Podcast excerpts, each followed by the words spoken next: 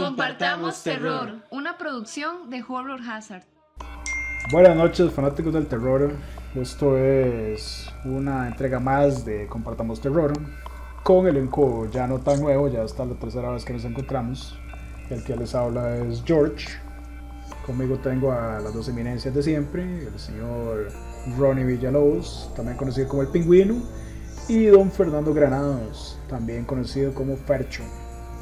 El tema de hoy es la década de los 2000, que mm, tal vez me estaré adelantando demasiado, pero mucha gente la considera la, oveja negra, la, época perdida, la generación muerta del horror en cuanto a cine se refiere. Pero hay algunas joyillas por ahí. También tiene muchos otros medios, porque no solo de, cine vive el hombre. Pero bueno, eh, hablemos con mis colegas. Ronnie, ¿cómo va todo? Todo bien por dicha y una vez más acá en su programa favorito y si no pronto lo será. y vamos a ver qué nos, qué nos trae esta vez, estas curiosidades y todo, cosillas y como dice George, sí está en comparación con otras y con la última del programa anterior, sí estuvo muy, muy fallida, pero con varias cosas ahí interesantes. ¿Cómo está Ronnie? ¿Cómo están George? Este, ¿Cómo están aquellos que nos escuchan?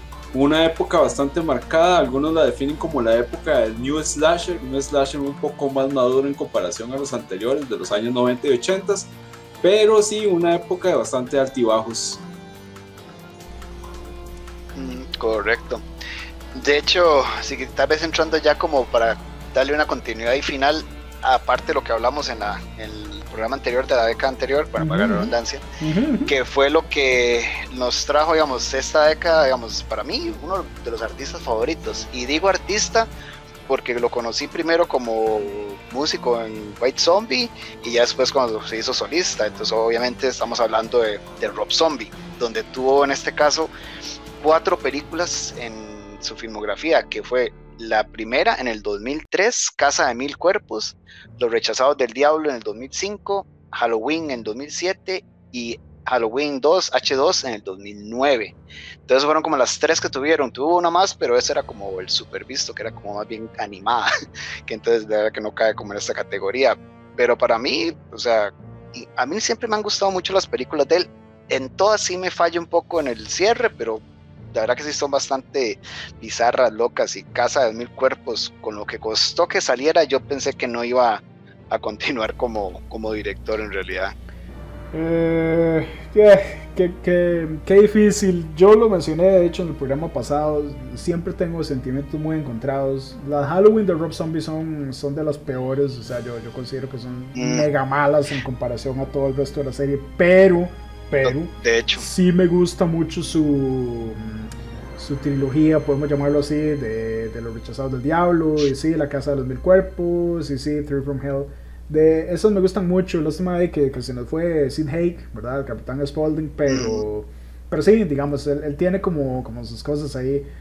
Como músico me encanta hasta el día de hoy, aunque sus últimos oh, álbumes hayan sido muy raros, muy, muy psicodélicos.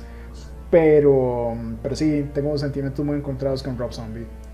De hecho, yo soy súper fan de esta saga, Rechazados del Diablo. Y hablando, a mí me encanta lo que es este, el gore de esa época. De hecho, salieron dos sagas que a mí me encantan. Una de ellas podrá ser incluso las, las continuaciones son no tan buenas, pero de ahí en el 2004 James Wan, perdón, nos trae la famosísima, este, el famosísimo personaje de Jigsaw en la ah, serie Saw. Eso a mí me, aunque sean las películas malas, a mí me encantan Luego Eli Roth también me encanta con ese gore que tiene en Hostel, que fue estrenado durante esta década. No sé qué les parece estas, estas trilogías, pero a mí me fascinan, a mí, a mí me encantan. Esos son tendencias que empezaron en esta década, sí. Eh, Zoe y Hostel fueron muy influyentes porque realmente como que, como que movieron los límites de qué tanto podía enseñar uno, qué tan gráfico se podía hacer en la pantalla y es lo que la gente llama torture porn, ¿verdad? Este, pornografía de tortura porque sí, es, como para un, para un público meta muy, muy raro, muy sádico. Yo hasta cierto punto descartaría Hostel porque realmente no me gustó, me, me parece muy olvidable, excepto por el gore, claro pero solo la primera me gustó y me pareció muy innovadora en su momento. Lo que pasa es que la siguieron demasiado, las tiraron demasiadísimo. De hecho, yo me encontré un top 25 de películas de 2001 a 2010 y So el 2004 está de quinta, entonces está bastante alta. En comparación con el, top 100 de Rotten Tomatoes, que no aparece del todo, ni la de Hostel ni la de So aparecen en ese top de Rotten Tomatoes, pero en el otro top 25 que me encontré sí sale y sale bastante alta. Y como te dice George, So fue muy buena. La primera fue muy innovador, fue muy aquí. Hostel, te digo que la primera sí me gustó bastante.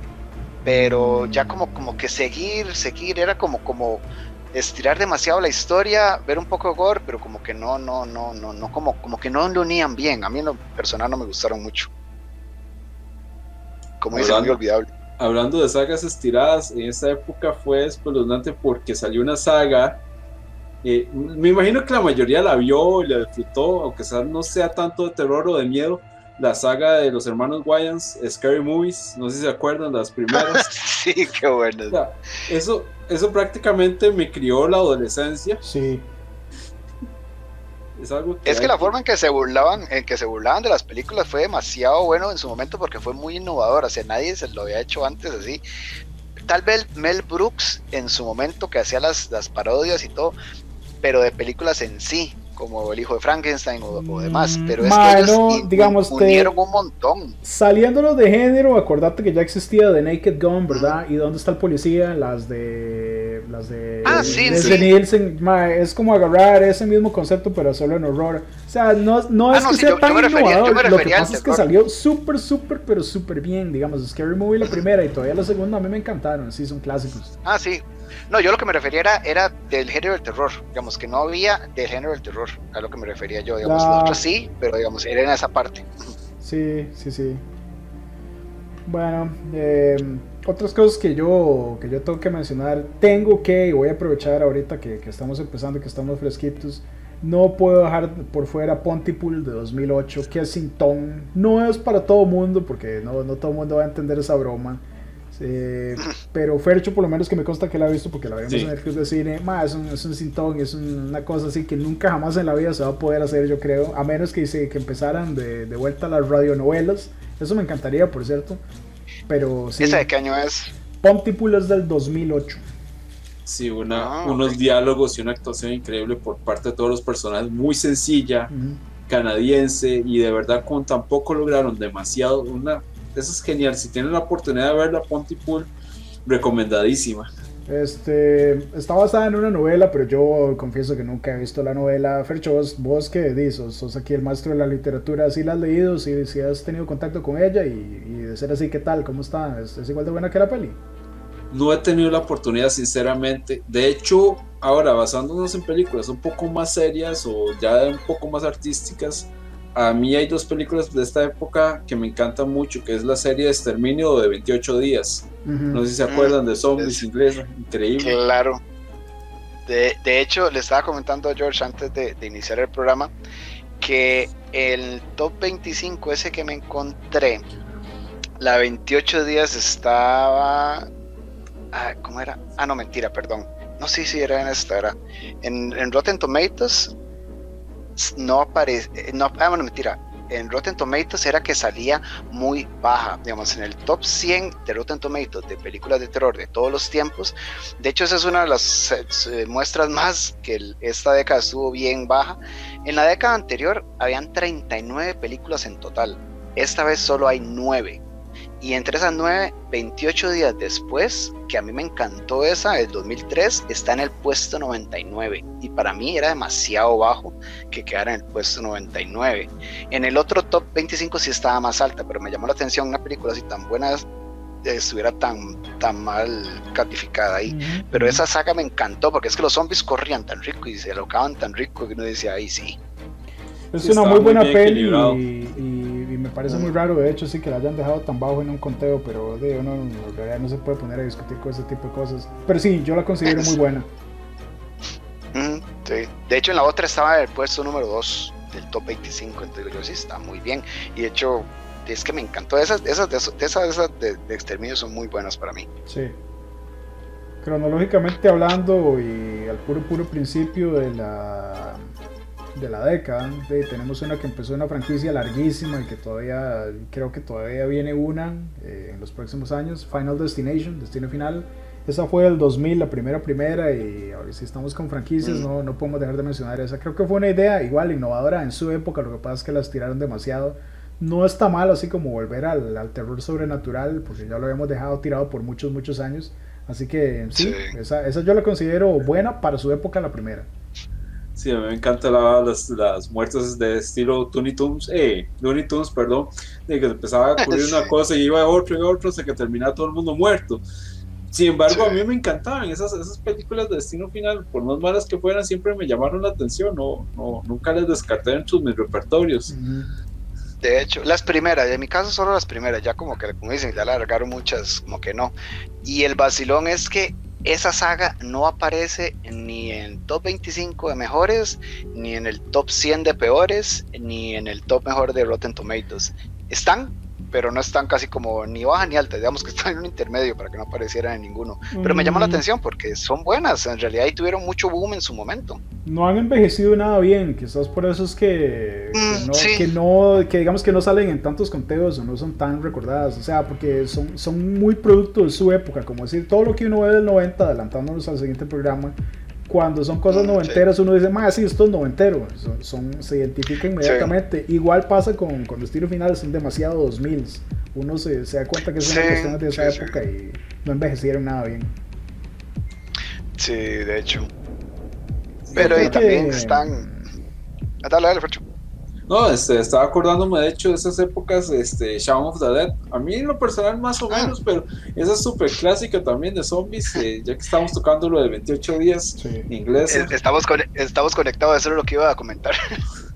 De hecho, sí, este, en su momento pues me llamó la atención, pero sí, sí, sí, sí, y aparentemente es una trilogía de terror que viene con el bar del fin del mundo, este, no me acuerdo con cuál otra es que ellos salían, esos dos actores salieron en, después de eso salieron en varias, en varias de, tipo comedias o aventuras o, lo que eras ahí raras. De hecho, esa Shaun of the Dead en Rotten Tomatoes está en el top 100 de número 59. Entonces está bastante alta. Y lo que a comentar también con esa, que esa eh, también es un tipo medio comedia. Y también entre ese top está también Zombieland pero para mí Zombieland era más como, como acción, comedia, no tanto terror, el terror era que estaban los zombies, pero esa Zombieland sí está en el 66, Shaun of the Dead sí está en el 59, que me parece justo que esté, esté más arriba, pero sí, sí, esa mi Shaun of the Dead a mí me encantaba, bueno, me encanta de hecho. Hay una cuestión, ahora que estábamos hablando de Scary Movie y todo esto, fue una época que también sacó pues películas bastante malas, pero estamos hablando de malas de gusto culposo, ¿verdad? Yo me acuerdo que hay dos películas increíbles que yo no paro de recomendar y que más de uno las ha visto, que es este Jason X. y, o sea, es malísima, pero de, se disfruta tanto. Este Freddy versus Jason también fueron dos eh, geniales de esa época. No sé si ustedes tienen alguna que les haya resultado así como deseo, como perdón, culpable. De hecho, esa Jason X está en el top 100 de peores películas y está de 81.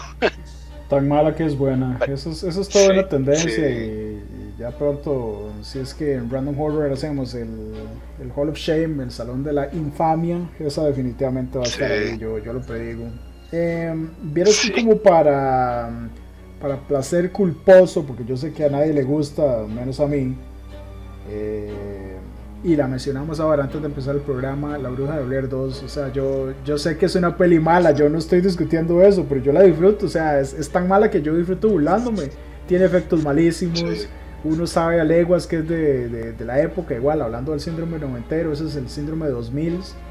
Eh, La chavala gótica súper guapa. Tiene, ah, bueno, tiene um, Disposable Teens de Marilyn Manson, que es un piezón, pero sí, digamos, hay, ah, cosas ahí que yo disfruto, que, aunque yo sé que es una peli mala y nunca lo he discutido, yo disfruto verla, o sea, yo, yo puedo verla y me la he hecho más de una vez. A mí me pasa ah. con Jennifer Lo eh, perdón, Jennifer Boris, con Megan Fox, también me encantaba, a pesar de que era mm. malísima. Sí, cierto. Esa, esa, esa, la disfruto, de hecho, todavía lo veo tranquilo y perfectamente. Hay una que definitivamente no me trago, es la casa de cera de esta década. No, esa sí no la puedo Hilton, no, es con Paris Hilton, sí. Qué terrible. Eso no debió existir. Sí, no, en mi caso, y me hace gracia porque también caen en, en lo que decía George, que se ve que es de los 2000, digamos, ahora nadie deja mensajes de voz. Y esa película era básicamente, esa era la trama, que te dejaban el, mensaje de voz de, cuando ibas a morir, que era One Miss Call, que ese es del 2008. Ah, sí, eh, la del inhalador por, el asma. Sí, Sí, sí, que entonces, que digamos, que vos te llegaban y, entonces si borrabas el, mensaje, entonces te morías y toda la cuestión, pero entonces es eso, digamos, es una película que no envejece bien porque de, ya nadie deja mensajes, eso fue como en el boom de que los celulares y aquí y, y esto, mensajes, y entonces ahora no, no, no, no tiene como lógica, nadie deja mensajes de voz, pero en su momento la película tenía su, su, su, su toque, su, su, su misterio. Y es que esa era una película también remake de esa época, de hecho de remake de Japón. Y hablando de remakes, yo me acuerdo que, esta, que en esta época se hicieron remakes de Yuon, versiones norteamericanas y El Arco. De hecho, a pesar de que no fueron buenas películas, eh, sí fueron bastante populares y sí generaron sus sustillos aquí en, en Occidente. Mm, sí. El aro de 2002, donde convirtieron a Sadako en Samara, yo no la considero mala. O sea, yo, yo no digo que sea así, como igual, como para cambiar vidas, que es un síntoma clásico en el género, pero no está mal. O sea, yo, yo considero que está bien. Inclusive, como el puro, puro final, donde ves a, donde ves a Samara que sale ya del, del tele y se ve así como el efecto del agua y todo. Esa escena me gustó mucho, mucho y todavía la recuerdo hasta el día de hoy. No está mal, como les digo, no es como para cambiar vidas, pero no es tampoco o sea, no, no, no está ni bien ni mal, ni tampoco es olvidable. Se deja ver, eso es lo que quiero decir, tal vez. Eh, en cuanto a remix, recuerden que en 2001, el puro puro principio de la, de la década, estuvo un clásico que, que ese, tiene una legión de fans hasta el día de hoy, no, y yo no sabía, Los Tres en Fantasmas de 2001, o sea, esa tiene una legión de gente detrás, que todavía hay gente que sigue el Zodíaco Negro y todo, ma, yo eh, Todavía hacen videos. Sí, yo digamos, vivía en la inopia desde que hay tantísima gente que le encanta esa película, inclusive hay gente que no le gusta tanto el género del horror, pero sí, eh, Pero le gusta eso.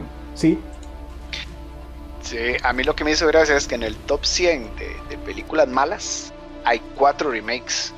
Uno que se llama Long Weekend, que es australiana, que es un remake de, una película del 78, australiana, perdón, la original. Después había otra Ah, bueno, la de Prom Night, que es un remake del 80. También está The, The Fog, que es también una del 80. Y la que hicieron remake del Cuervo, The Wicked Player, que esa la sacaron en el 2005. Que entonces sí, como que sacaron un remake así de, de, una película de, de, de Brandon Lee, o sea, como que no, ya, ya, ya, ahí estaba para perder. De todas maneras, las secuelas no fueron nada buenas, así que no. Estaba mm, condenado desde el principio.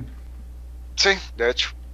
Sí, de hecho, hay una, hablando australianos, hay una bastante interesante, que se llama Wolf Creek. No sé si la han llegado a ver. Mm, la de asesino que está basado en una historia real, sí, muy buena y muy sangrienta. Sí, sí, es bastante sangrienta, un poco lenta al principio, pero es una recomendación de esas épocas. Ya si quieren irse un poco más a lo extranjero, de un asesino que empieza a cazar turistas. Es ah. slasher muy bueno, de hecho. Sí. Mm, todo long. Eh... Y estaba. y no, no, que es que estaba acordándome, es que estaba viendo la lista. Y es que me acordé de, la misma que, que hablamos el, bueno, este sábado pasado para nosotros que estamos en este momento, pero para el último programa de, de Random Horror que se habló de Birdemic, que es, es esta número 4 en las más malas de top 100. y yo, y buen puesto, más bien debe estar un poquito más arriba, pero. Tan mala que es buena. no, esa sí es mala. No es buena. No, no, es que se disfruta hasta para, para burlarse. Es como ver, saliendo unos de género, es como ver The Room, la de Tommy Wiseau. O sea, son, son cosas ah, tan, tan obscenamente malos que uno disfruta burlarse. Y es que debe haber sido algo parecido, porque The Room eso fue porque el chaval lo dijo, yo puedo hacer una película y yo la voy a hacer, y la hizo, participó, actuó y, quedó como inmortalizada eh, para la burla.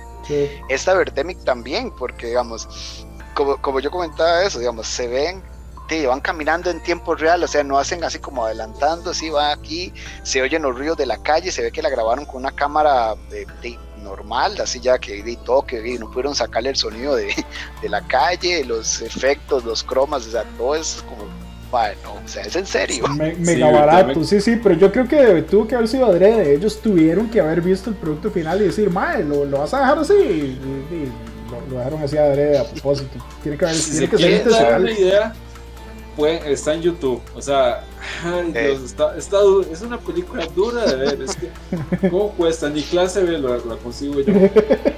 Sí, de hecho. Pero sí, es que me hizo demasiada gracia. Y yo decía, no, o sea, ya, pero es que sí, hasta pelean con ganchos de, de, ropa y todo. Y yo decía, madre, no, o sea, y eso es un gancho delgado, tampoco es que sea que es un gancho fuerte. Antes de, de seguir con pelis, porque yo, yo tengo varios que todavía tengo que mencionar y antes de entrarle a juegos porque en la década pasada yo todavía no en la década antepasada que viejo me siento yo todavía jugaba eh, series, porque yo sí es cierto que yo desde, desde, hace mucho, mucho, mucho tiempo no consumo series. ¿Qué tenemos en series? ¿Qué, qué hubo ahí como importante, interesante? Y se nos murió X-Files ahí en el 2003, eh, lastimosamente, una serie que durante los 90 me, hizo mi juventud, que no me perdía todos los capítulos que daban los viernes en el canal 7, porque era tradición. También se nos fue Buffy la Casa Vampiros. Ay, qué duro. La última temporada, la última temporada. No les voy a hacer spoilers del final, pero sí emblemática, los 90 y fue terminando en 2003. Sin embargo, nació otra serie. Sí, de hecho, sin embargo, nació otra serie bastante longeva. De hecho, acaba de terminar que fue Supernatural. En el 2005 empezó esta serie famosísima en Warner de los hermanos Winchester. 15 ah. temporadas. Sí, bastante longeva, ¿verdad? Sí. Pues yo soy era mega fanático y yo, si soy honesto, tal vez vi medio capítulo y no, no lo soporté. No, yo sí llegué hasta la 9, hasta la temporada 9. Era una serie eh, entretenida como para pasar el rato, en realidad sí. Luego en HBO estrenó también este, lo que es la famosísima True Blood. Eh, creo que fueron cuatro temporadas. esa me encantaba. Un personaje, yo llegué hasta las. Sí, cuatro o cinco temporadas, no me acuerdo, sinceramente. Pero a mí en lo personal me gustaron solo las dos primeras, ya las demás sí las vi como muy. Muy cuento dadas, muy Buffy cazavampiros y ya estaba perdiendo como el estilo. Eh, sí, es que. Recordando Godzilla vs. Kong, la, la maestra latina mega guapa que es la hija del villano, ella no salía en True Blood. Ah, pucha, no, no, no recuerdo. Espérense, ya, ya busco el nombre de la, de la chavala para que, para que me lo confirmen. La que sí salía, la que sí salía era la macha que salía en Daredevil también, la que sacó Netflix. Pero ahora sí se me escapa el nombre. A mí True Blood sí, sí me gustaba mucho. Y al final es que sí, sí sacaron como mucho, mucho misticismo ya con las hadas y todo lo demás fue como un poco más que perdieron como, como el, el, romance así que de la primera y segunda temporada, que era como muy así, como loco, y además de las escenas pasadas, que será lo mejor, Dios bendiga HBO. Ah, por cierto, son siete temporadas, 80 episodios, ya lo ah, fue una serie también bastante extensa, ¿no? Yo, yo no pensé que fuera tan larga. Sí, sí. Es que fue eso, que al final agarró mucho, mucho, mucho boom. Y y pasa casi siempre con todas las series que ya agarran boom y quieren alargarla, que la alargan tanto y la hacen tanto que no saben cómo cerrarla. Y al final fue un cierre tan malo. O sea, haber esperado siete temporadas para ese final. Yo me acuerdo que yo, yo, me acuerdo, y, me acuerdo porque hace poco me salió los recuerdos de Facebook donde yo mandaba para el carajo eso. Y yo decía, no, ¿cómo es que sí? Este, no me hagan caso, yo estoy diciendo eh, la de Godzilla vs. Kong es una actriz hermosa que se llama Eisa González y no, ella no mm. era la de True Blood, ella creo que hizo como alguna serie ahí X olvidable y hizo como un montón de novelas mexicanas, pero no, no mm. nada que ver con True Blood, olvídenlo, ignórenme. Ok. Sí, por eso me quedé yo, no, no, no, no me sonaba, pero como ya desde hace tiempo que la, ya no la veo. Pero sí, esa, esa serie, en lo personal sí me gustó mucho.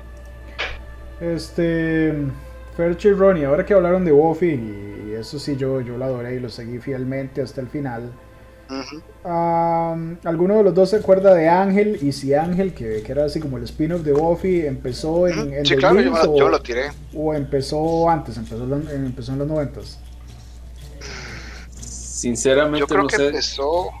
Eh, tuvo que empezar paralelo porque Ángel se fue como en las últimas tres temporadas de Buffy. Mm, no, eh, entonces tuvo... Buffy ni siquiera había salido del cole. Buffy estaba a punto de salir del cole cuando el madre se fue. No, no, pero él luego volvió. Es que sí volvió, es que fue, sí fue una temporada que él no estuvo, pero luego, luego volvió. Pero no, para ser sincero, no sé si, si fue finalizando los noventas o en los 2000. Esa Ángel fue muy buena, o sea, cuando metieron a Spike y esa es una serie que terminó muy bien, pero y eso que ah, cuando terminó yo me quedé como, va, irán a sacar otra cosa, irán a sacar como, va, ¿cómo no? ¿Cómo no? ¿Cómo no, enseñaron la pelea final? Y, y, ya. Yo hubiera querido una serie de Spike, a mí ese era como mi personaje favorito, un vampiro punk. Madre, hubiera sido buenísimo que sacaran un spin-off de él. De hecho, hubieron cómics y los cómics no estaban mal. Mm, pues. Ya averiguando un poco, sí, salió en el 2004. No, no salió tan ah. lejos de los primeros capítulos de Buffy. Y fue súper corta, ¿verdad? ¿Duró cuántas temporadas? no sé, sinceramente, creo que fueron cinco en realidad. Ah, no fue tan corto entonces. O sea, no, no fue tan corto en realidad. Yo sí, yo me quedé así como cinco. No, no. No, y esa serie me encantó porque jugaron tanto con los sentimientos. porque uno, los, uno se encariñaba con los personajes y cuando lo mataban, pues lo revivían de otra forma. Y aquí, no, no, desgraciados. Eh... Pero Ángel era más novelesca en ese, en ese aspecto, eso sí lo recuerdo. En algún momento como que él y Cordelia, que era la, chica mala original de, de, Buffy, tuvieron un hijo que era un mal que se llamaba Connor y el mal como que lo secuestraban y se iba a otra dimensión y luego, luego volvía viejo y... Sí, eso era como más novelesca. Sí, es cierto. Sí, sí, sí. No, y con los dioses originales y los de Hard Ram, Harty Ram, ¿cómo era que se llamaba? Eh, Wolfram and Hart. Sí. Wolf, Wolf Heart and Ram, sí era la cosa. Ajá, el que de abogados que era una puerta del infierno. Sí, que ellos originalmente eran, cuando apareció después la, la eh, uno de los dioses esos antiguos que decía, pero esos eran como una cochinada, sí, pero ahora son uno más grande. Entonces era como que era vacilón, pero, ya como que hacían tanto enredo y sacaban tanta cosa debajo de la manga que ya. Era, no, es que el problema fue ese, fue demasiado novelesco. Yo lo único que recuerdo hasta, hasta el día de hoy con mucho cariño de esa serie, de Ángel específicamente, eh, era primero la canción de intro porque me gustaba mucho ese, como ese violín, oh, muy fino. Sí, cierto. es muy buena. Y eh, toda la historia de Ay, Glory se llamaba, la, la negra que era lindísima, súper guapa, que al final era como un demonio, todo, todo putrefacto y agusanado que controlaba a la gente. Eso me encantó. Cierto. Era, era increíble porque todo el, digamos, todo el elenco principal, incluido Ángel, adoraban a la, a la Glory como si fuera una diosa. El único que la podía ver como lo que era, que era un monstruo gusanado, era Connor, el hijo de Ángel. Hablando de series, ahora que me estaba acordando, me acuerdo una de Cartoon Network animada que no me perdía. Eh, me imagino que más de uno se va a acordar, las aventuras de Billy y Mandy. Oh, con la muerte, eso, eso, no se puede dejar de lado. Era buenísima las aventuras de esos muchachos. Sí, no, referencias al género.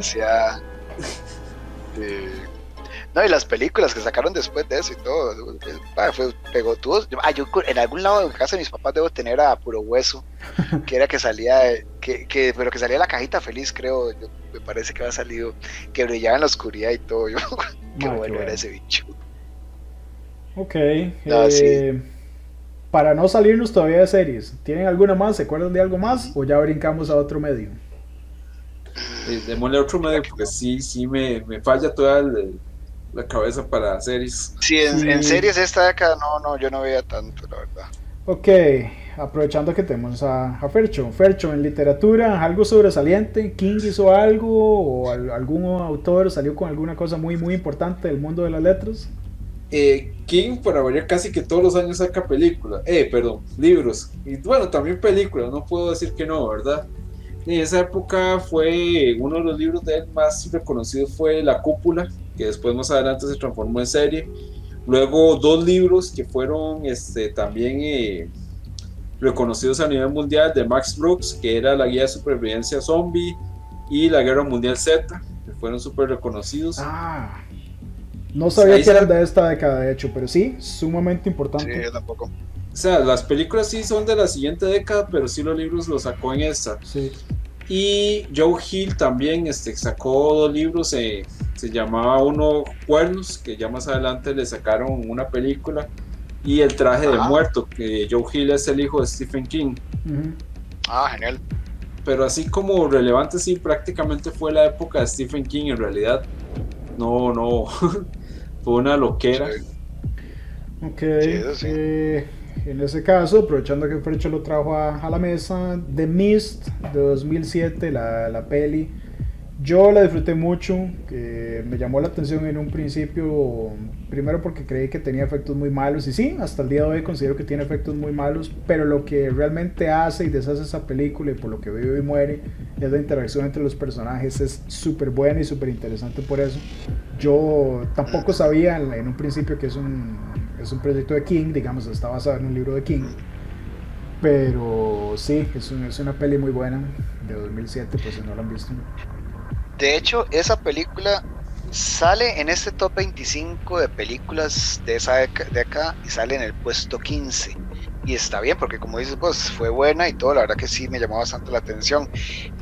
Pero no logró entrar en el top 100 de, de Rotten Tomatoes, eso sí. Tiene que ser por los efectos. Tiene efectos súper malos. Y también creo que el final es un poco disonante y controversial, porque mucha gente, de, hubo gente que le gustó, hubo gente que no, yo soy de los que me gustan. no voy a hacerle spoilers a los que no la han visto. es que fue muy irónico. Sí, fue un final así como muy tajante, antisonante, como les acabo de decir. O sea, si tienen la oportunidad de verle y comentarnos, sería genial, porque es prácticamente los que no y los que sí. Fercho, ¿cómo, ¿cómo estás hoy de ánimo? ¿Cómo estás hoy? ¿Comiste bien? ¿Dormiste bien? ¿Cómo te sentís? De dándole riquísimo aquí. Ok, entonces voy a, voy a hacerte una pregunta controversial. Siempre se ha dicho que King tiene un problema grave terminando sus libros, que generalmente hace todo un, un, inicio increíble, te construye todo un mundo y una visión y todo eso, pero cierra mal los libros. Por eso entonces, digamos, la, la, gente que hizo la película de The Mist se le ocurrió hacer un final diferente al libro, porque es diferente al libro. Vos, digamos, ¿estás de acuerdo con eso? ¿Que King tiene un problema cerrando sus libros o no? El problema de los libros de King es que siempre él mismo lo ha dicho, yo soy el rey de, las, de los libros de entretenimiento. Él no, es, él no va a hacer literatura al estilo Edgar Allan Poe, ¿verdad? Él mismo reconoce que no tiene tal, tal capacidad. Eh, sinceramente, queda como a gusto de las personas que leen a Stephen King, porque de hecho hay libros que, en el caso de Jugo, que el final es lo mejor. La verdad es que de todo el libro, prácticamente el final es el que construye toda la historia. Eh, ya queda como a gusto, porque en realidad en cada tema él siempre le da finales este, diferentes. En el caso de Silent Slot, por ejemplo, el final es más como una, ¿cómo les digo? Como un homenaje a Brian Stoker. Entonces, eso ya queda como a gusto de las personas en realidad, como para definir si cierra mal o no. Interesante, ok, entonces no es así como que, todos, todos, todos son malos, sino que hay algunos que tal vez les falta algo, porque sí, digamos, yo, yo no soy fan de King, entonces le pregunto al experto aquí, aprovecho. Hay algunos, hay algunos, el cierre más que todo es como, el cierre más puntual, otros sí tienen un cierre más, eh, más generalizado, otros, como por ejemplo Carrie, que al final se cuenta en el primer capítulo, que en realidad, no, es en serio, o sea, la contraportada dice Carrie va a morir, primer capítulo Carrie va a morir, y todo el desarrollo del libro prácticamente es cómo llegó al punto A y al B. Entonces, ya es como cuestión de gustos, porque si todos estos libros, eh, los finales son completamente diferentes al, al, ¿cómo te digo?, al tema que está tratando. Okay. No, y lo que me encanta, lo que me encanta es que él mismo sabe y él mismo se hace, se hace mofa, porque vea en, en It parte 2 el cameo que él hace y ya, y hace mención a eso. Que, así como burlándose de que no cierra bien un libro. Obviamente no él, pero le hace gracia. Él mismo sabe y él también aprovecha y se hace mofa. Sí, pues vemos los finales, por ejemplo, de los libros dramáticos, como por ejemplo La Villa Verde. Vemos, oh, por ejemplo, este, Sueños de Fuga. Ma, qué bueno los dos. Entonces, ¿cómo te digo? Qué gusto, qué gusto las personas que lean el libro si les pareció o no les pareció el final. Es que ese es el asunto, entonces no se puede generalizar en que todos los libros cerraron mal. Ok, ok. Sí, claro. Alright. Eh, tengo que hacer una recomendación, aprovecho aquí. Gente que nunca ha visto nada de horror y que no sabe absolutamente nada del género y tal vez que son medio sensibles como para la sangre y eso y quieren empezar con algo suave pero fino. Los Otros de 2001, la de Nicole Kidman. Es una buena intro para la gente que no sabe nada, nada, nada del género y que tal vez le da miedo. Es, es una con la que yo conozco mucha gente que fue como la primera peli de miedo que, le, que vieron y que y como se metieron al género. Así que recomendación importante. Y por ahí escuché que iban a hacer un remake. Espero que sea solo un rumor. Uy, no. Mae, es demasiado reciente para hacerle un remake. Sí, por eso, espero que sea un rumor. No, no, no, no, no, no, no, no, no, La verdad no, no, no, la verdad que no he escuchado eso. No me sorprendería, pero ojalá que no, madre. Estoy con vos en que ojalá que sea nada más un rumor. Ok, eso, madre, qué terrible, ya me preocupaste. Ok, cambiando de tema, porque eso me sacó de onda. Eh, el descenso de 2005, otra peli que tengo que mencionar. Aquí las tengo apuntadas y las voy tachando. Esa es muy buena. Sí, tiene monstruos muy buenos y fue hecha con un, con un presupuesto bastante bajo para estándares de Hollywood al menos. Peli con, con un sentido así como claustrofóbico, con buenos efectos, que te mantiene así como el, como el rat del asiento, por lo menos la primera vez que la ves. Considero que es muy buena, así que se están buscando así como algo con un elenco pequeño, pero con un montón de monstruos. Eh, The Descent. Esa es de 2007, si no me equivoco. No, el, el, descenso es 2005. correcto.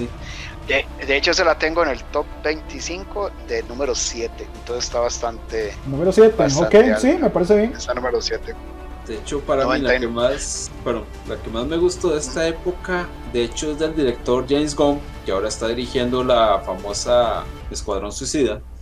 Es Criaturas Rastreras, me encanta esa película. Ah, la de las babosas. Sí, la de los babosas alienígenas que posicionan a la gente. O sea, si tienen el chance para disfrutar algo muy al estilo de terror este, ochentero, para mí esa es la película de la década, a mí me encanta. Esa es de 2006. 2006, sí, exactamente. criaturas rastreras Slither. Esa está de puesto número 11 en ese top 25 que, te, que yo encontré. Ok. Y es toda, es toda, es toda loca, es toda... toda es, es, un, es un body horror de calidad y tiene unos efectos de eh, monstruos nada despreciables. O sea, hay, hay buenos efectos de, hecho, de monstruos. Está, está categorizada como comedia, horror, sci-fi. 95 minutos. Sí, a mí es una de las que más me gustaron de toda la década porque por supuesto que tuve que meterme a buscar como qué, qué de body horror había porque es mi género. Eh, es líder esa de 2006, es súper buena. También, y ya que trajeron body horror a la, a la mesa, Cabin Fever eh, de 2002 es mega asquerosa y un ejemplo perfecto de lo que un presupuesto pequeño bien, bien invertido puede hacer porque hay gente que todavía hasta el, hasta el día de hoy tiene pesadillas con eso y si la pueden uh, si la pueden volver a ver en cualquier momento se les revuelve el estómago, más es un sintón. En cuanto a horror, ¿Cómo se, llama esa? Cabin Fever. Ah, Cabin Fever. Sí, sí, sí, ya sé cuál es. Esa es la que no deben de tomar agua en el lago. Sí, Ajá, sí, sí, ya me acuerdo por eso. Que no han pasado ni 5 minutos de peli cuando el perro explota. Es así. Qué madre. Más súper buena. Pero sí, eh, Slither y Cabin Fever, por si les gusta el body horror igual que yo, esas son como las dos recomendaciones de la década. De hecho, eh, también yo tengo una recomendación y de hecho, y esa está de primera en el top 25 este que encontré, que está categorizada como horror, misterio, thriller, que es desde el infierno. La de Johnny Depp investigando los, los asesinatos de Jack, el Destripador. Eh, Correcto. Bueno, yo no lo consideraría tantísimo horror como, como más misterio, pero sí es buena, yo la disfruté. Más misterio, thriller, sí. Se deja ver, se deja ver, digamos. De hecho, sí, de hecho, como te digo, está de primera en este. En, en el de Rotten Tomatoes, eso sí, no aparece, pero sí, sí está en este otro. De hecho, en Rotten Tomatoes, la que está, y me pareció bien porque sí, sí es buena, es la de Déjala, déjala correcta entrar, Let the Right One In, del 2008 de la chiquita esta que es como un vampiro, creo que era la, que sí, eh, Chloe Moretz, ajá. Sí, esa está de 14 en el top 100 de, la, de todos los tiempos en Rotten Tomatoes y es el como la más alta que llegó de los de esta década. Por ejemplo, From Hell tiene una ventaja muy grande esa de Johnny Depp que el material fuente es increíble, que es escrito por nada más y nada menos que Alan Moore, ¿verdad? El escritor de, de Watchmen. Ajá.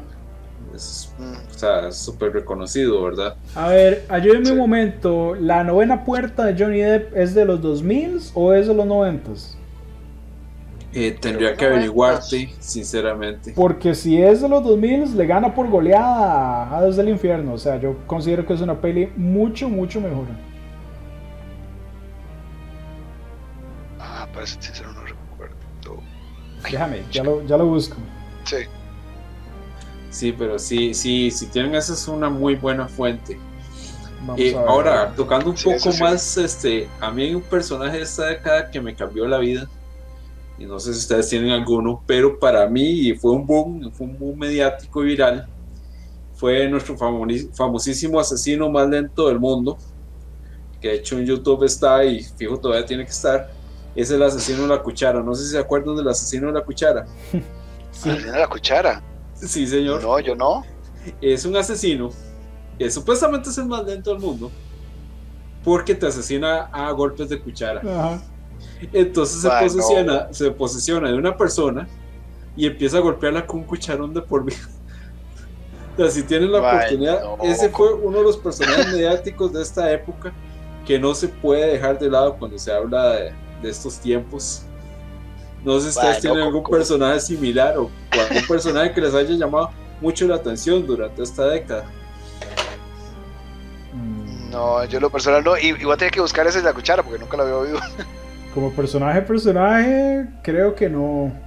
aunque sí es, sí es una buena memoria porque había olvidado también que eso era de, esta época. Como les digo, a mí, yo, digamos, no considero que, que, los 2000 sean como la época perdida, la época negra del cine de terror. Ah. O sea, ya, ya llevamos varias películas que yo considero que son buenas. Pero sí tengo como, como muchas lagunas mentales, eso es lo que me pasa, como que fueron así como muy espaciadas las pelis. Entonces se me olvidó así como, uy, sí, yo, yo disfruté mucho tal, o disfruté mucho tal cosa. Lo que sí recuerdo mucho de esa época son, son juegos y ahorita nos metemos a eso. Pero sí, este, siguiendo con películas y ya casi terminando por lo menos la lista mía. Trick or Treat de 2007 es una, es una antología bastante buena. Es la, creo que como la única película de, de Halloween que no sea Halloween, Halloween, digamos, la de, la de Michael Myers y es comedia negra, así que recomiendo esa. Si, si, les, gustan las antologías así como historias cortas, esa definitivamente les va a gustar, eh, es bastante buena. Y eh, para los fanáticos del sci-fi, de la ciencia ficción, Splice, la de 2009, que es donde hacen ah, así como una, una chavala Frankenstein genéticamente alterada esa es más sci-fi que terror, pero tiene tonos muy, muy, pero muy incómodos, así que definitivamente entra en el género. Sí, si tienen la oportunidad de verla también. Me gustó en su momento. Sí, claro. Yo, digamos, si, me la encuentro en cable, la veo. No, yo también, sí, sí, la había una, pero es que ahora se me escapa lo que es el nombre de unos muchachos que este, empiezan a molestar a un conductor de camión. De hecho, se hizo una pequeña saga de esa película, ahora se me escapa el nombre, no sé si ustedes se acuerdan. Sí, pero no me acuerdo el nombre, ya te la busco. sí, a mí, también me suena, pero no. El chaval se llamaba Rusty Nail, eso es lo que recuerdo del asesino. Sí, que empiezan a molestar por este, la radiofrecuencia y empiezan a molestar al camionero y el camionero empieza a desquitarse, a buscarlos. También es una de las que a mí me gustaba de esa época. Sí, sí, sí, sí, la recuerdo, pero no, no, el nombre no le llego. Ok, la peli en inglés se llamaba Joyride. Eh, lo que no me acuerdo es cómo se llamaba en, en español.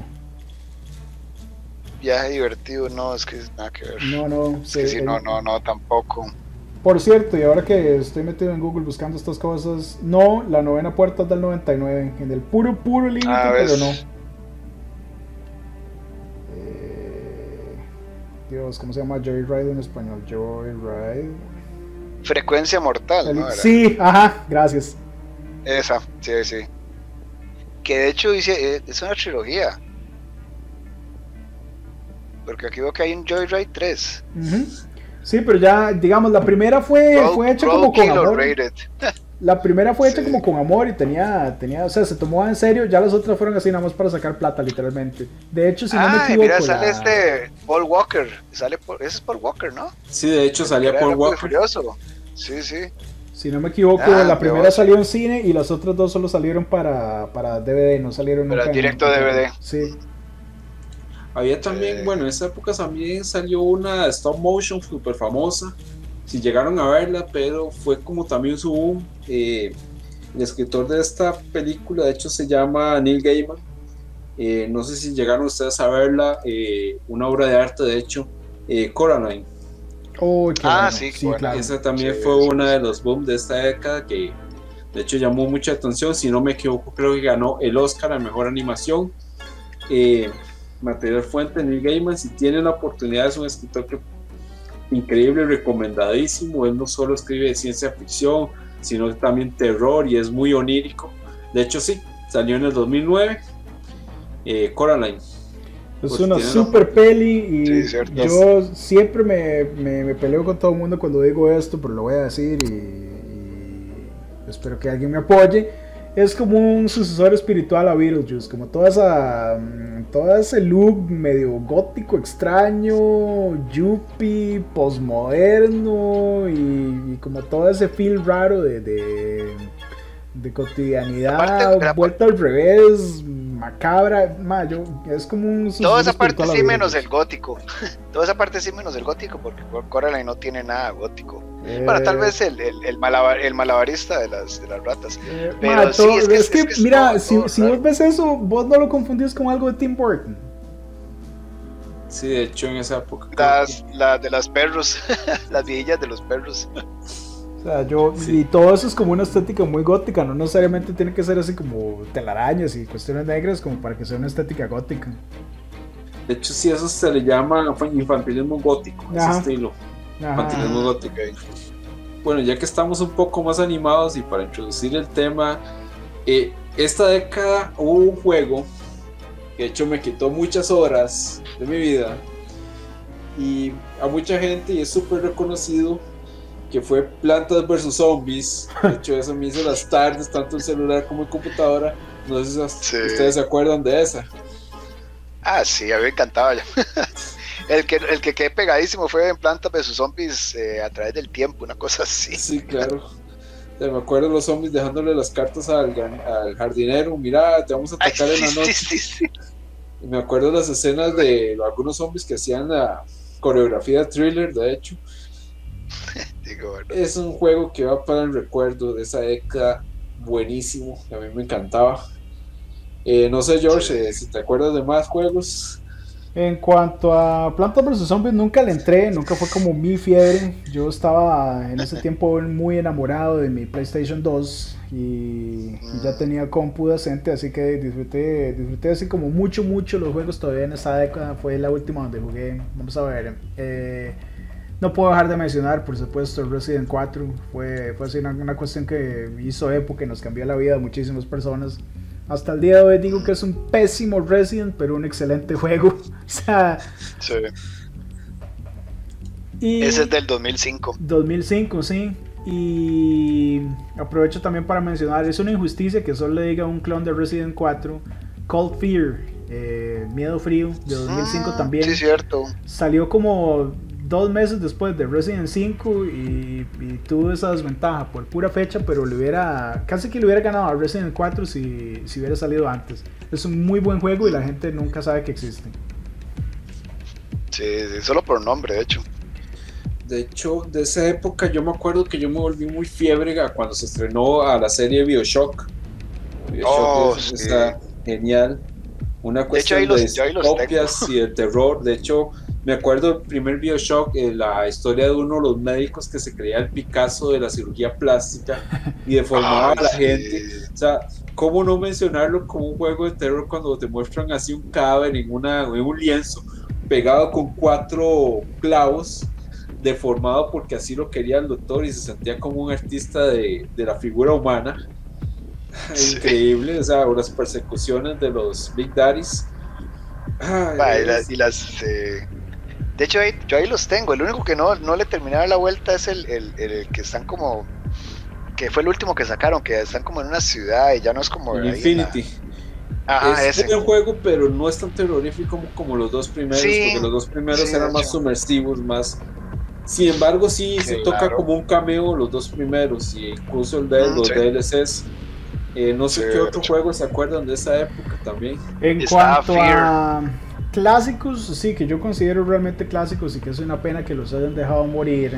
Esto es del, tan buscado subgénero del terror elegante, porque eso realmente es terror elegante. Fatal Frame, eh, los que eran los de la chavala con, la, con la cámara fotográfica. Con la cámara. Sí, esos son super juegos, todos. Eh, y, Yo solo jugué el primero. Morir. vieres que todos son muy buenos, o sea, realmente si, si puedes buscarlos así como para, aunque sea en emulación o algo, o sea, tienes que jugarlos, son súper buenos todos. El primero salió en 2001. De hecho, el de Sí, de hecho el de Fear de 2005 también era muy bueno. El de eh, Doom 3 salió en 2004. Ma, Doom, eh, ese fue como la oveja negra de la serie porque empezó su vida como otro juego totalmente diferente y nada más le pusieron el nombre de Doom para, para ganar plata. Si estamos hablando de, de, dispararse en primera persona, de primero Stalker, la, sombra de Chernobyl, eso salió en 2007, es un ah. mega juego hasta el día de hoy. Eh, y por supuesto Dead Space en 2008. Madre, qué juegazo Dead Space. Sí. Y los de Left 4 Dead también, que salió en 2008. Para ese momento ya estaba, ya estaba muy cansado yo de la tendencia zombie, pero sí, son importantes para la década. Sí. De hecho, lo que me llamó la atención fue porque en esa esta década fue la que tiró las franquicias de Silent Hill y Resident Evil porque en Silent Hill salieron nueve juegos para tanto para Play 2, Microsoft Windows, Xbox, este, la PSP, el PlayStation 3 y hasta un juego para iPhone que fue en el 2008 que salió Silent Hill The Escape. Esa saga tengo que nada más jugué los dos primeros y la verdad que no me llamó tanto la atención. Me llamaba más la atención el de Resident Evil. De hecho, el Resident 1 que salió en el, en el 96, obviamente para Play 1, en ese momento yo no tenía Play 1. Yo me acuerdo que yo, yo tenía que ir a, a, las salas esas y uno tenía que, que pedirle al chaval que le alquilara la, la memory card para poder jugar y darle vuelta. Cuando ya yo conseguí una compu en la casa y conseguí un emulador de Play, yo me encantaba darle a ese pero lo que me hizo gracia fue saber que habían sacado 14 juegos diferentes para, en todas las consolas y dos juegos de Resident Evil The Generation y Resident Evil 4 para iPhone, tanto en el 2010 como en el 2009. Y yo, ¿cómo van a haber de 14 videojuegos y o sea, yo como que se haga más como, como los, los básicos. Mira, es que Resident 4 lo sacaron hasta para calculadoras. Cualquier consola que exista tiene Resident 4. Y ahora el remake y remasterización y todo el asunto, ¿verdad? Sí. Sí. Eh, de hecho, el Resident, el, el, Resident Evil del 2002 fue el remake del, del 96 original. Creo que el del Resident 3 que lo sacaron, creo que fue el año pasado, ¿verdad? Eh, ah, el remake, sí. El remake, sí. Pero sí, eso es el, Outbreak y todo, el 5, el 5 el Gol, el de Umbrella Chronicles, este ¿cómo se llama este? El Zero Edition. O sea, yo de hecho yo ahí tengo el Gold de la versión Resident 5 Gold, lo tengo ahí para Play 3. Sí, yo tengo casi que toda la serie completa en, en, Steam. Y mm. sí, de yo, es que Outbreak lo que pasa es que es un juego muy bueno, pero se adelantó a su época. Si hubiera salido ahora hubiera sido un boom. Ah. Cuando salió la gente como que no lo entendió y no pegó. De hecho en, Japón creo que casi ah. no pegó tampoco. Sí, el código Verónica X me encantó. Uy, no, yo ya por eso fue que tuvieron que cambiar la, fórmula tantísimo para hacer el 4 diferente, porque la gente, yo ah, incluido, lo, consideramos ya muy monótono y, ya Umbrella se había convertido como en una cuestión ridícula, como en un villano tipo, tipo caricatura. Sí, eso sí. De hecho, en esa época salieron otros dos juegos no tan mencionados que pues tienen también sus seguidores como Dino Crisis 2 y Fear. No sé si se acuerdan de Fear, de que era sí, una primera persona. Eh, sí, de hecho yo lo, mencioné, fue el, Fear fue el Fear, perdón, Fear, fue en el 2005, sí yo lo mencioné antes, pero no me acordaba de Dino Crisis, Dino Crisis era bueno. Sí, de hecho este eh, fue uno de esos, ¿verdad? A mí lo personal no me llamó tanto la atención porque cuando uno se volvía a otro volvía a ver los mismos más Y no, no me gustaba tanto eso. Había también un juego que es, como te digo, como esas joyitas olvidadas, escrita por, de hecho el juego fue concebido por Clive Barker, es un juego super gore que se llama Jericho. Yo creo que la página Horror Hazard hizo también una nota acerca de este juego, si no me equivoco. Es un juego que supuestamente cada época, una época especial, tiene que ir un grupo selecto de comandos o guerreros a ir a sellar la puerta de Jericho porque hay una de las creaciones de Dios que se puede volver loca. Entonces es uno de esos jueguitos bastante gore que vale la pena verlo, pega muchos sustos y solo viendo los avances eh, se van a dar cuenta por dónde va el asunto. No lo conozco, pero me gusta mucho el concepto, o sea, es súper interesante. Sí. Es de Clive Yo no lo jugué, pero sí lo, sí lo sabía de Clive Barker, el mismo escritor de, de Hellraiser, para los que no conocen, un escritor súper genial. De hecho, hablando ahora que se me escapa, él sacó un libro en esta época, se llama Demonio del Libro. Eh, hay opiniones encontradas con él, no he tenido la oportunidad de leerlo como para darles mayor referencia, pero sí fue una de esas, de esas cuestiones que salieron en esta década. A ver, en cuanto a juegos con conexión con pelis, yo debo mencionarlo como mega fanático de la cosa. En 2002 hubo una secuela oficial para la cosa, aunque no lo crean. Secuela, no precuela, que fue The Thing de 2002 en Play 2. Es un, es un super juego, en realidad es muy bueno y no sé por qué nunca pegó y la gente nunca lo menciona en, en nada. O sea, jueguenlo, si son fanáticos de, la cosa o si les gusta Resident 4, porque si se parece un toquecito a Resident 4, jueguenlo, es súper bueno. No he tenido la oportunidad de jugarlo, pero sí está muy bien recomendado la cosa. Sí, ahora que me acordás de ese juego, increíble. Sí he visto las escenas y todo. Pues ya los gráficos ya han pasado pues, su tiempo, pero sí es una de las ah, recomendaciones. Lo considero que tiene mejor imagen que la peli de 2011. Por Dios, qué peli más eh, Pero sí, eh, la cosa de 2002 es un juego muy bueno y es la secuela oficial de la peli.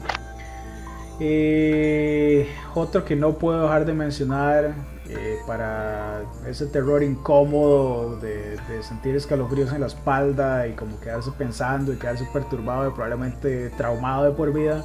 Rule of Rose, el de los chiquitos en el orfanato, que salió en 2006, super juego. Super, super no, juego. Ese no, Mae, vieras que hay mucha gente que no lo conoce y lo entiendo porque no, no recibió como mucha publicidad y ya fue como terminando la vida del Play 2, entonces no, no es muy conocido, pero es un super juego para los que gustábamos de los juegos de, de, Survival Horror. Un, juegazo, o sea, busquen lo que sea como en avances, es una historia muy macabra con, unos niños que uh, son bastante cabrones y hacen cosas que no deberían hacer, no, no voy a hacer spoilers, pero sí. Mm, está. Pero sí, más o menos, más, básicamente fue, fue así, fue la, en juegos fue como la, la el boom de las sagas, eh, de las franquicias de Silent Hill, Resident y varios, varios buenos de terror en realidad, ya si uno se pone a, enumerar y a, acordarse, vieron varios y varios buenos. De hecho había uno muy bueno, de hecho uh, yo lo compré prácticamente cuando salió, eh, de hecho hizo mis tardes de colegio, de acción y terror, este Wolfenstein, Return to Castle Wolfenstein, oh, fue un super juego en ese momento. Ah, sí, cierto. Un solemne juego, con peleando, yo me acuerdo de estar peleándome contra los espíritus, contra Hendrik, contra los super soldados. Fue un juego muy, muy bueno para esa época. Ya nos estamos metiendo con lo que es acción y terror. Ya las, las siguientes, ya New Colossus o New Order, ya son un poco más gore. Ya, ya ahí se pueden decir que uno entra realmente hasta con el holocausto.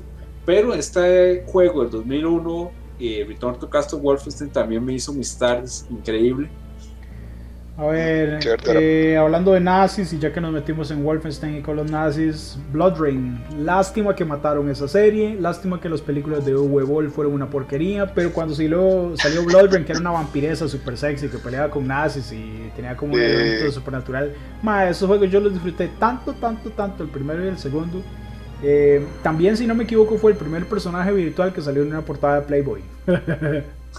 de hecho, esa, la película, Blood Rain, la primera, está de 8 en el top 100 de películas malas este, de, todos los tiempos. Asquerosamente mala, es, obscenamente mala, madre. Odio a Uwe Boll por haber dirigido, o sea, tan mal un, proyecto que debió haber sido muy bueno, madre. Pero como ese Hugo Ball, vengan y me lo dicen en el ring. porque el señor es boxeador, ¿verdad? Entonces el hombre dice, se para en el ring, vengan y me lo dicen en el ring. Sí, sí. A ver qué tan mal director soy, porque no es la primera vez que él hace películas de juegos, ¿verdad? Otra de esas malísimas es Alone in the Dark, ¿verdad? No me acuerdo si fue de esta época, pero... De hecho, sí. De hecho, sí, Alone in the Dark es del 2005 y está en el número 3 del top 100 peor película. Y de hecho, sí, y termina la idea ahí, perdón. No, no, no, sí, es que te estoy escuchando, porque él también sacó otro de un juego que es el antijuego que se llama Postal. No sé si es de esa época, pero no, ese sí no. este, también hizo esta película, está en Steam inclusive. Y hablando de Blood Brain, inclusive, ¿cómo les digo? Steam sacó de hecho una promoción con Blood Brain para ya un poco mejorado en gráficos por si quieren por si quieren darle la vuelta. Postal 2007 sí es de esta época, pero no necesariamente es de terror, ¿verdad? Sí. Pero como les mencioné anteriormente, si tienen algún problema con el material de este director, pueden ir a su casa y resolverlo en el ring porque el hombre es boxeador. Este chaval es grande, o sea, es, es un alemán y hasta donde tengo entendido el mae mide como 2 metros 10, una cuestión así, es un mae grande. Sí, sí. No, y para em, terminarla, para terminarla con, con películas sacadas de, de videojuegos, la peor película, el top 100 este que me encontré de todos los tiempos, es House of the Dead, que esa es la película que sacan donde ponen escenas de, de, videojuego. O sea, rarísimo, que la, la, pelea final es, están perdidos toda la película y de un momento a otro encuentran el baúl con armas y ah, todos son expertos con las armas, todos saben peleas, meten así como escenas, van a matar a un bicho, pum, ponen la, la escena como el juego, o sea, nada que ver y está top uno de las más malas de 2003. El juego para comenzar no era ninguna obra de arte, era nada más un light gun shooter. Exacto. De, de, literalmente para no tener ninguna trama, entonces pueden inventar cualquier cosa. Mm, creo que no, es uno de esos proyectos que no sé quién se le ocurrió y quién dijo, sí, sí, tome plata para que haga eso porque no tiene sentido. O sea, no debería existir. Repetime un toque el nombre de este juego, perdón. House, ah, of, the Dead. ok, ese juego tenía una peculiaridad. Sacaron una versión de ese juego que se jugaba con teclado. Uy, madre, qué bueno. Typing of the Dead, sí. Typing of the Dead lo sacaron para Sega y lo sacaron para PC. Entonces usted para matar los zombies ah. tenías que teclear los nombres de los zombies que salían arriba, ¿verdad? Ya los, entre más pesado, ah. más el nombre era más largo. O sea, vos veías gusanillos y esquivar las balas y era solo una tecla, pero ya si querías volarte a alguien pesado, era un nombre larguísimo y uno dándole rápido porque si no te volaba. Hablando de Sega, eh, también nos acordamos de otra saga que salió, que es Dead Rising de zombies. No sé si mm. llegaron la, tuvieron la oportunidad, en lo personal yo no llegué a jugarlo, pero es, todavía, todavía sigue. Creo que está, sacaron en el 2017 otra versión de Dead Rising, si no me equivoco. Ah, no, no sabría. Eh, esos no son los de. Mm, más estoy seguro que es Capcom. No sé por qué tengo la idea de que es Capcom. Con el chaval que puede armar armas loquísimas con sí, que sí, armas loquísimas que con una motosierra, con un palo de escoba y vamos. Ok, sí, ok, sí. Más, sí, son. Eh, yo creo que jugué el primero, no, no fue como de mis favoritos porque de, nuevo yo estaba como cansado de la tendencia zombie, pero sí, los recuerdo y sí los disfruté. Sí, no, yo en lo personal no. No, no lo jugué, digo yo. Mm. Ok, ya para terminar con los dos últimos míos de la lista. Eh, mega gore, los dos mega sangrientos. De hecho, uno lo quisieron prohibir en varios países y fue súper controversial. Eh, Manhunt de 2004. Más, es un juegazo y lástima que no sacaron como cómics o películas o algo así. Es un juegazo. Ojalá lo sacaran así como remasterizado o no importa, vuelvan a hacer un, una serie nueva de Manhunt. A mí me encantaría volver a verlo en, en algo. Y eh, también del mismo año, 2004, The Suffering, que es del, del chaval que está escapando de la cárcel también. Y hay como unos demonios interdimensionales que son hechos así como con cuchillos y cosas mega sangrientos los dos y súper buenos. No, no los conozco, pero se oyen bien. Eh, bueno, por lo menos The Suffering me, me consta que está en, Play 2. Manhunt creo que sale como para todo: Play 2, Xbox, Compu. Así que creo que hasta el momento se pueden checar y los, puedes probar a ver si tienes alguna, algún, sistema que los, digamos que los acepte. Que los Sí, porque sí, porque sí yo conseguirlos porque sí están súper censurados. Suffering no he tenido una oportunidad ni tampoco Manhunt Pero sí, estas escenas he querido adquirirlos para jugarlos, pero eh, sí, está definitivamente casi en la mitad del mundo no se puede jugar esa cosa. sí. Qué bueno. Alright. Señores, eso sería como lo que yo tenía ya para, para esta entrega. Tuve que así como buscar en el baúl de los recuerdos de, toda mi, mi, nostalgia adolescente. En ese momento yo, yo decía andaba como por los 15, 16 años. ¿Ustedes tienen algo más? No, yo creo que estábamos, porque como te digo, no fue así como que iba una década, mira, sí, comentemos este montón de películas, porque sí sacaron un montón, pero la mayoría eran olvidables, eh, la mayoría eran muy malas, y vea que hasta en los top se ven que no hubieron tantas de esos años, entonces yo creo que más hubo que videojuegos que, y series que películas, más bien pareciera. Sí, fue, fue como un impasse del, del, terror, fue como una época de transformación porque íbamos saliendo de las múltiples bueno, el error del 2000, este, íbamos saliendo de las Torres Gemelas y como que el mundo no se quería cosas muy tristes o desagradables por el momento. Estaba Estados Unidos entrando en guerra en el 2003. Entonces, sí, o sea, como que la gente no consumió tanto en esa época. Esa es la percepción mía, no tengo como un dato real para decirles si realmente pasó eso. Pero sí fue una época muy extraña, hubieron colapsos económicos y... Sí. De hecho, fue, fue como sí, como ese impas, como eso no, no nos arriesguemos tanto. Me gusta la teoría, porque de hecho en esa época empezó mucho, mucho lo que ya es la, la, tendencia, la tendencia que sigue hasta el día de hoy de películas de superhéroes, así que tiene mucho sentido lo que estás diciendo. de hecho que sí. Sí, sí, De hecho que sí. Tiene, lógica. Sí, sí. Bueno, en este caso, caballeros, ya, ya vamos cerrando la, la edición de hoy. Eh, yo, antes de darles el paso a ustedes para que se despidan, me despediré diciendo que sí, no necesariamente es la, la oveja negra, porque uno se mete en foros a, a, comentar con otros fanáticos del horror y dicen así que es como la época perdida, la, la década con, con, más pelis malas o la que se olvida. No, de hoy, hoy mencionamos algunos títulos muy buenos. Yo, por lo menos, lo que es Body Horror, Cabin Fever y Slither, las considero súper buenas. En juegos, yo disfruté muchísimo, ¿sí? porque fueron mi juventud.